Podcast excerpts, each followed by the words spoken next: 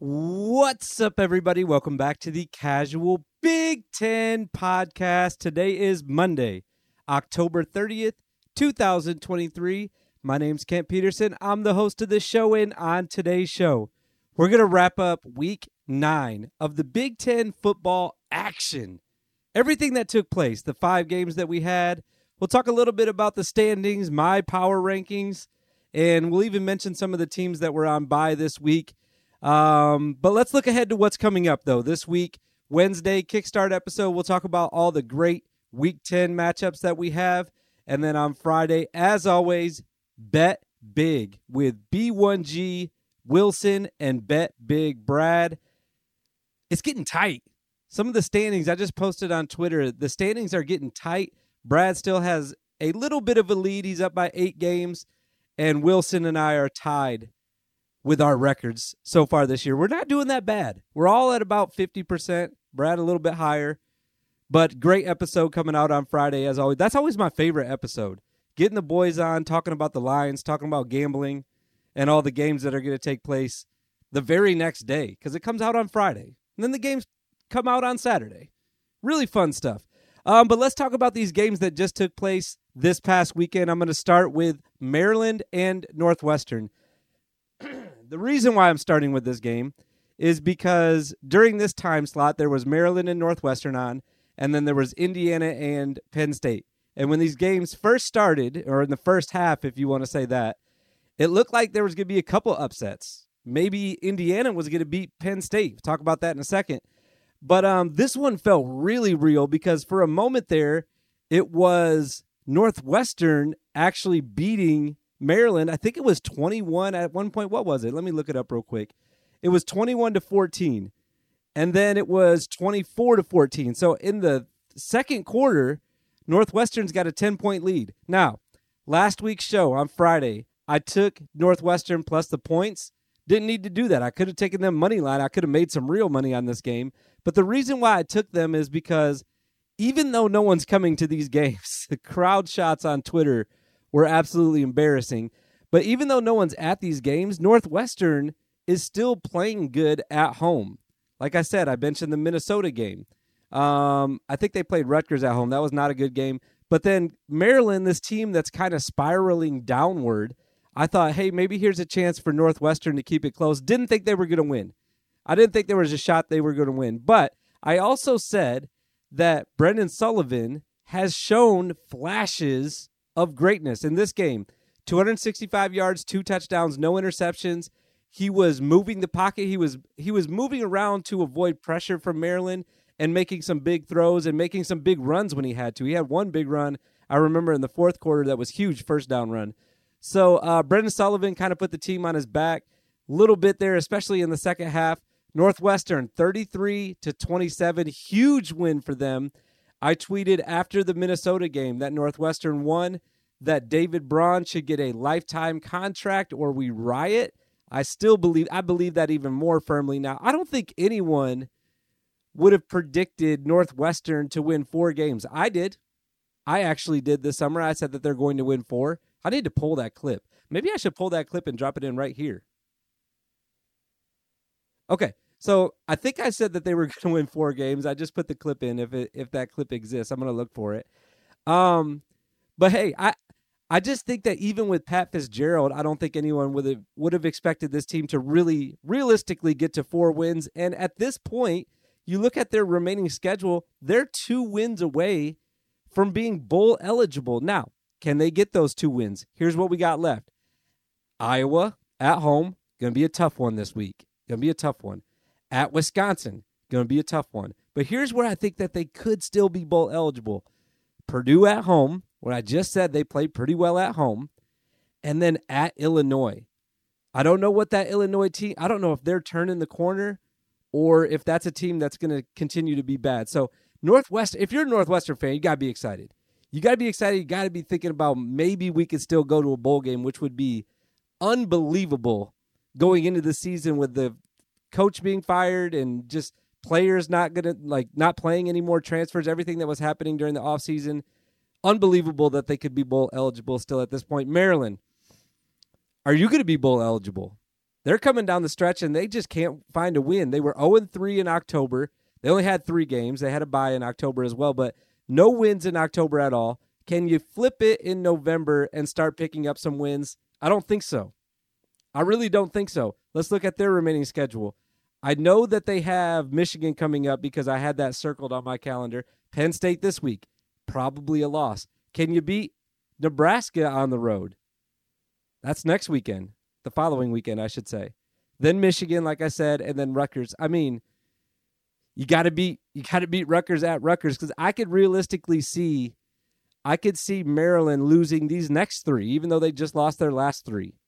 I could really see that happening. So Got to beat Rutgers on the road. I think if you're Maryland um, or Nebraska on the road, it's going to be two tough teams on the road. I think for for a Maryland team who can't seem to figure things out. So we'll see what Maryland does when the calendar turns over to November. See if they can uh, start figuring some things out. I don't know if they're going to be able to.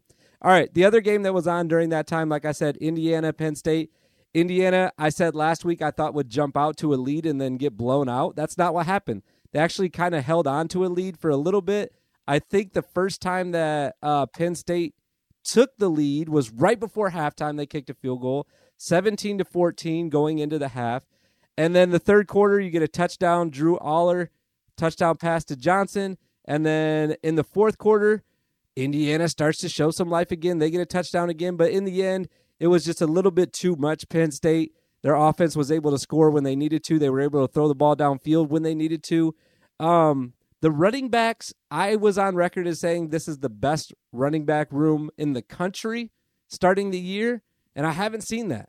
I haven't seen that throughout this year. Um, I'm not disappointed in them. I'm not like saying that you know Singleton and Kaytron Allen are bums. They're definitely not. They're still good running backs, but I just expected a little bit more from them after those big freshman seasons they had last year. But, you know, what are you going to do? I mean, I guess you have a five star quarterback, highly rated recruit. You're going to throw the ball around a little bit when people are stacking the box on you. And that's exactly what they did against Indiana. 33 to 24, Penn State gets the win. They are 7 and 0. Um, they kind of they, they don't really control their own destiny as far as if they're going to try to get to the Big 10 championship game. But in a sense, if they can win out, they can hope for Michigan to beat because they got to beat Michigan first of all. So they got to they got to do that, and that's in two weeks. But if they can beat Michigan, you hope that Michigan goes back home and beats Ohio State for the third year in a row, and then everyone's tied. And then I'm not sure what the tiebreaker is. I don't feel like looking at that right now. So um, I don't think that that's going to happen anyways. Based on what I've seen from Penn State against Ohio State and now against Indiana, really bad Indiana team, um, I don't think that Penn State can beat Michigan anymore. I used to think that. I don't think it anymore. I'm not thinking that's going to happen anymore. All right. Uh, 330 games. We had two of them. First one was Michigan State. I forgot to change my sidebar. Why do I keep forget, forgetting to do that? Why do I keep forgetting that? By the way, if you're watching on YouTube, my face might look a little bit more tan. My wife put a tanner on my face because I was Travis Kelce yesterday. She also cut my hair. It looks really bad. Uh, it looks bad on camera because it looks like I'm balding because I I think I am. I think that's why it looks like that. But anyways, um, face is looking a little tan. Actually, looks pretty good. Face looking pretty good right now. Um, who didn't look good though? That was Michigan State. They are done. Michigan State is done. Um, Wilson mentioned this on Friday. I think that Coach Barnett has lost the locker room. I don't think the players are motivated to play for him. They're not excited to go out and try to win games for Michigan State anymore. I think that we'll see more transfer portal things happening in the very near future for them. And they got to find a coach. I think that they need to find one before the end of the year because at that point, if you wait until the season's over and just let Barnett ride this thing out, um, I think you lose the team even more. I think more guys will already have made that decision that they don't want to come back and suffer another season. Um, so I think you got to do that soon. Um, this game, though, Michigan State did jump out to a 6 0 lead. They got a couple field goals in the first quarter. Kind of looked like, oh, hey, maybe they can. Maybe they can surprise Minnesota. Minnesota's a team I'm not like super super high on. I've never been. I haven't I wasn't in the offseason. I'm still not at this time. Um, but then it was all Minnesota. It felt like the rest of the way. Second quarter, uh, Minnesota scores 10. And then nothing in the third quarter, and then the fourth quarter, Minnesota kind of pours it on. They end up getting the 27 to 12 victory. Um, pretty interesting stat right here 200 passing yards, 200 rushing yards, a perfect mix in the offense. And really, when I was watching this game, it kind of felt like that too. It kind of felt like we're going to just mix it up. We can kind of do whatever we want against Michigan State. We can run when we want to, we can pass when we want to. Uh, Athan looked okay. I think that he was fine. 14 for 22. Obviously, like I just said, 200 yards. He had a pick and he had a touchdown pass. Um, who's the guy that I wanted to the is it Jackson, the wide receiver? I think I heard during this broadcast. now let me get this right here. I'm to pull up both their stats. Okay. Kaliakmanis has seven touchdown passes, and Daniel Jackson has six touchdown receptions. So if you're playing Minnesota and you're trying to figure out, hey, let's how do we keep them out of the end zone, especially when it comes to passing? You have one guy to guard. Daniel Jackson is all they have at wide receiver. I mean, and if you're a Minnesota fan and you like to push back on that, who else is scoring touchdowns for you? There's only one other person. I think it was probably a running back. To be honest, it was probably a running back with a receiver. I don't remember who it was. To be, I, will be, I'll be frank. Was it Crooms? I think Crooms might have one. Let's see. Let's look at Crooms real quick because he's right here. Am I right about that? No, he's got zero. Uh, Williams. He's listed. I don't know who it is. I don't know who it is. But to, my point is though that Daniel Jackson, really good wide receiver. Obviously, he's got ninety percent of their touchdowns uh, receiving. And if you're playing them, if you double team him or shut him down, I don't know if Minnesota can score in the passing game. They haven't proven that they can. Um, so good game from Daniel Jackson. Minnesota in the hunt, in the hunt out west. It's going to get crazy again. We're going to talk about those standings um, towards the end of the show here. Who do they have remaining though? I just feel like that their schedule is not very favorable for them to still be involved. They still got Ohio State. That's going to be a loss. Wisconsin's going to be a tough game for them, but then they have Illinois and Purdue as well. So, hey, Minnesota. Minnesota, these next two weeks, I feel like what's going to happen is these next two weeks, um, Minnesota's going to be right there. And people are going to start talking about, hey, can they make a push to win the West? And then they'll get destroyed by Ohio State. I'm assuming it's at Ohio State. And then they'll probably lose the Wisconsin game, and it'll be really disappointing for Minnesota fans to finish the year. That's how I see that one going. All right. Um, not going to put any, I'm not going to hold anybody up right now. Purdue, Nebraska didn't watch this game at all. So I'm going to kind of read some stats from this game, but I don't really have any input on what happened because I was I, I, was locked on the noon games, I was locked on the night games, and I was looking at the uh, Michigan State and Minnesota game. Um, Nebraska wins 31 to 14. Purdue also just like Michigan State. I mean, they can't find a win. They can't find anything offensively. It feels like. Um, I was told that there was. I, I, I was looking at Twitter this morning about this game specifically, and I know that I know Haarberg played, and I know that uh, Sims came in as well. I'm trying to see if he did anything. All right, he had two yards rush or two attempts, zero yards, two attempts for zero yards. I, I, I really, to be honest, I really don't know what happened in this game, so I'm not going to really talk about it. Uh, Nebraska, five and three now. Again, coming down the stretch, are they going to be involved in the Big Ten West? I think that they are because I really think I've been talking about their defense a lot the last few weeks. I think that their defense is going to keep them in most of the games that they have remaining. They have um, Michigan State this week. Defense is going to keep them in that game, and they're really not going to need their defense much in that game because their offense is so bad. And then you got Maryland. Are they going to turn it around, or is their defense going to stop Nebraska? Or is Nebraska's defense going to stop that offense? I think Nebraska could win that game. You're at Wisconsin, that might be a loss, and then finishing with Iowa. It's a tough road at the end for them as well, but we'll see. We'll see. It's really Nebraska's offense that needs to figure things out. I mean, let's let's be real. The defense has been fine. Look at their last 6 games. I keep talking about this, but I'm not giving the numbers. I'm going to give the numbers today. Look at the last 6 games. Let's start with this week. They held them to 14 last week. They held Purdue to 14 this week. Northwestern, they held them to 9. Northwestern scored 33 on Maryland this weekend. Uh, they held Illinois to 7.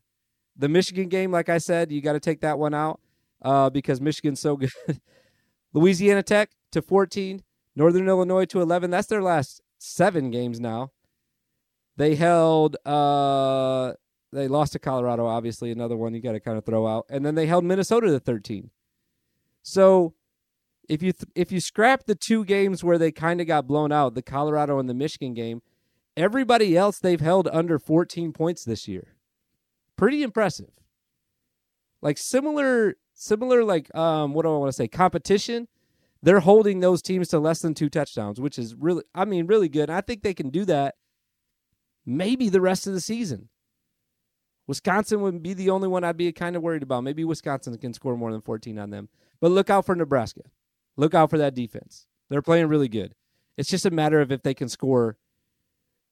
If they can figure out some things on offense, then they will be involved in that race as well. All right. Last game of the day, it was. I'm so mad at myself. I'm sorry, YouTube people. I'm never going to change the sidebar. I'm just not going to remember to do it. Um, last game of the day, though, was Ohio State Wisconsin. Um, watched the second half of this game. I was at a friend's house for the first half, so I missed it. We were watching the Texas game. Came back and watched the second half of this game, and it was really close. When I turned it on, it was ten to three. So uh, really close game. They traded touchdowns in the third quarter, and then Ohio State scored again in the fourth quarter. 14 point win. Ohio State wins 24 to 10. And here's what I'm going to say about this. Um, I hope I don't come across as too uh, crass. Is that the word I'm looking for? Too too upset or too mean about this. Ohio State went on the road against a team that we've kind of been talking about as a pretty good team in the Big Ten, and they won by two touchdowns. And for some reason, Wisconsin fans, especially on Twitter, I'll talk about the well, I'll talk about it right now in the power rankings, getting upset with me because I don't have Wisconsin rated higher. Higher. I just don't. I don't understand it. I don't understand it. You lost by 14 still. It doesn't matter what the game was in the third quarter. We held, uh, we were toe to toe with the third ranked team in the country for three quarters. Great. Did you win? No, you lost by 14 at home. Sorry. I mean, at the end of the day, that's what the game was. It was a 14 point loss at home on your home field. You scored 10 points on your home field. Okay? You want to you want to be talked about as one of the best teams in the Big 10. You got to do better than that at home. You just do. I'm sorry. I don't know what else to tell you. I can't be I can't be giving you uh, brownie points for keeping things close for part of games. Because if I'm going to do that, I'm going to go back one week and I'm going to look at the Illinois Wisconsin game and I'll tell you that Illinois was beating you 21 to 7 going into the fourth quarter last weekend and you had a game winning drive with like 30 seconds to go, a pass to an offensive lineman that won you the game. That's how you won. So, should I be giving Illinois a bunch of credit for saying, well, they were beating Wisconsin for three quarters? You can't have it both ways. You can't say, well, we beat Illinois, we won the game, so we deserve credit for that. And then turn around and say, well, we lost this game, but we played really hard. It just doesn't work like that. Kyle McCord, 226, two touchdowns, two interceptions. Uh, Locke for Wisconsin, one touchdown, 165 on 18 of 39 passing. I heard that uh, I must have missed this part because I heard that Braylon Allen was injured in the second half, and I just said I was watching the second half. I don't know how I missed this. I'm going to see if there's any news on this when I just click on his name. I don't see it right now. Uh, but apparently Braylon Allen might be injured as well. Let's go to Twitter. I got a little bit of time here. I haven't been recording that long. What's up with Braylon Allen? Braylon Allen. I hope he's not hurt. Uh, updates the status of Braylon Allen and Chimere Dike. I didn't. Dike's hurt too. Holy smokes! Can't have that. All right. Luke Fickell is updating the status. This is from Badger twenty four seven. Um, I think that we're gonna have to rely on Jackson Acker. Fickell said. Oh boy. And Cade Yasimili. I don't know how to say his name. So I I guess he's out for this next game for sure.